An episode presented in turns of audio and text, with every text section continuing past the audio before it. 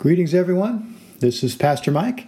I'm here at home today in one of the upstairs rooms of my house with my Bible open to Romans chapter one, verse one, where Paul introduces himself by simply saying, Paul, a servant of Christ Jesus, called to be an apostle and set apart for the gospel of God.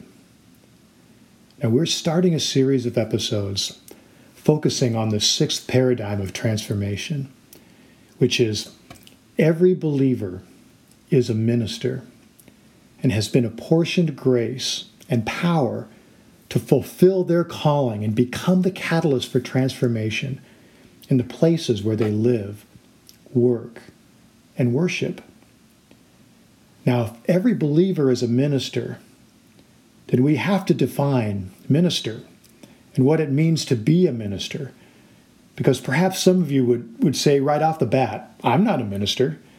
I could never be a minister. And therefore reject this statement out of hand that every believer is a minister. So let's define what a minister is biblically. It's interesting that when Paul introduces himself in his letters, he identifies himself as a servant.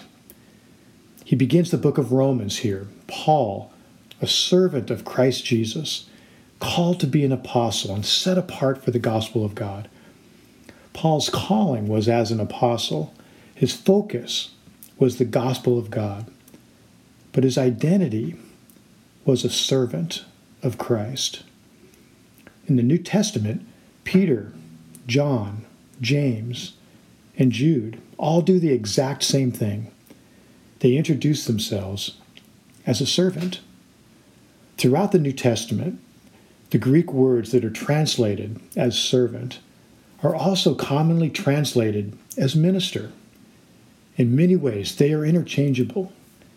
So if we are to have a biblical understanding of what it means to be a minister, we must first understand what it means to be a servant. Many years ago, I wrote down this quote, and I don't know who it's attributed to, but I love it, and it's simply this. Not until we take the place of a servant can Jesus take his place as Lord. If this is true, then I need to take servanthood seriously. Now, there are several Greek words that are translated as servant in the New Testament. Each of them gives incredible insight into what it means to be a minister. And the first one is doulos, which means bondservant. And this is a reference to the Old Testament bondservant. In Exodus chapter twenty-one, if a Jew purchased a Hebrew slave, the term of service was to be six years, and then they were to be set free. But after six years, if the slave declared, I love my master and do not want to go free, then they were to go before the judges at the city gate, and the slave would have his ear pierced to signify that he was offering himself by choice to be his master's bondservant for life.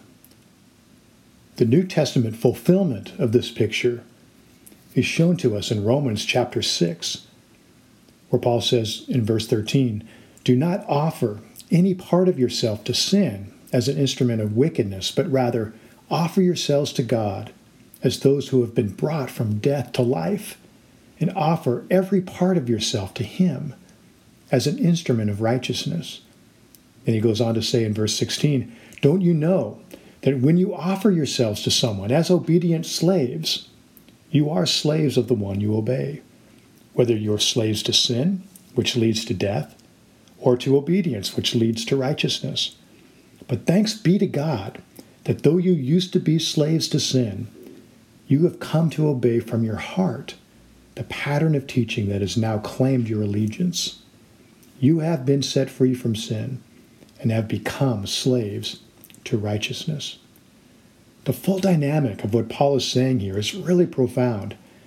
Where I was a slave to sin, without any chance of experiencing freedom, I was born into slavery and would remain a slave until the day I died. But Christ purchased me with his blood through his death, he created a pathway for me from slavery to freedom. This is what redemption is.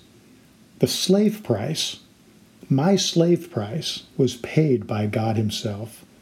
That's what redemption means. Romans three twenty-four says, all are justified freely by his grace through the redemption that came by Christ Jesus.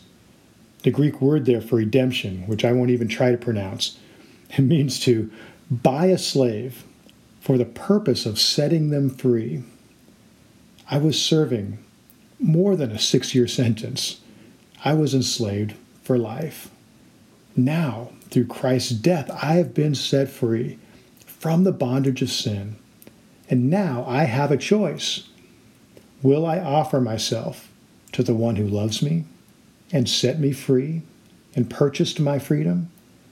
Or will I walk away from him? The irony is, if I choose not to offer myself to him, I end up right back into bondage to my own flesh and sinful nature.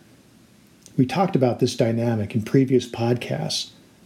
It's when I offer myself to him that I truly then experience freedom. Freedom from the power of sin. Freedom from the power of death. Freedom to live the life I was created to live in Christ. It's the Holy Spirit who lives in me that now enables me to live life on a different plane, the plane of the Spirit, which supersedes the law of sin and death. This is the life I've been set free to live. My freedom isn't just a byproduct of God purchasing me. It was his intention. That's why Galatians five one says, it's for freedom that Christ has set us free. So then Paul says in Romans twelve one, in light of God's mercy, offer yourselves to God as a living sacrifice, which is your spiritual service of worship. The offering of ourselves to God is to be an active and constant part of our worship. It's our service of worship, like the ministration of worship conducted by the priests in the Old Testament. They were constantly tending to the sacrifices and all the details that went into that whole sacrificial system of worship. In the same way, we are to be actively offering ourselves to God as a living sacrifice. I believe this is a good daily practice, to offer ourselves to God, to say to God, I die to my will. I offer myself to you, to be used as an instrument of your will and your righteousness. I'm in essence saying, I love my master and do not want to go free. I want to belong to him. I'm proud to bear this mark of ownership that declares that I have offered my life to him. Then I can say, like Paul, like Peter, like James, like John, like Jude, I am Mike, a servant of Jesus Christ. I have offered myself to the one who loves me and who paid my slave price.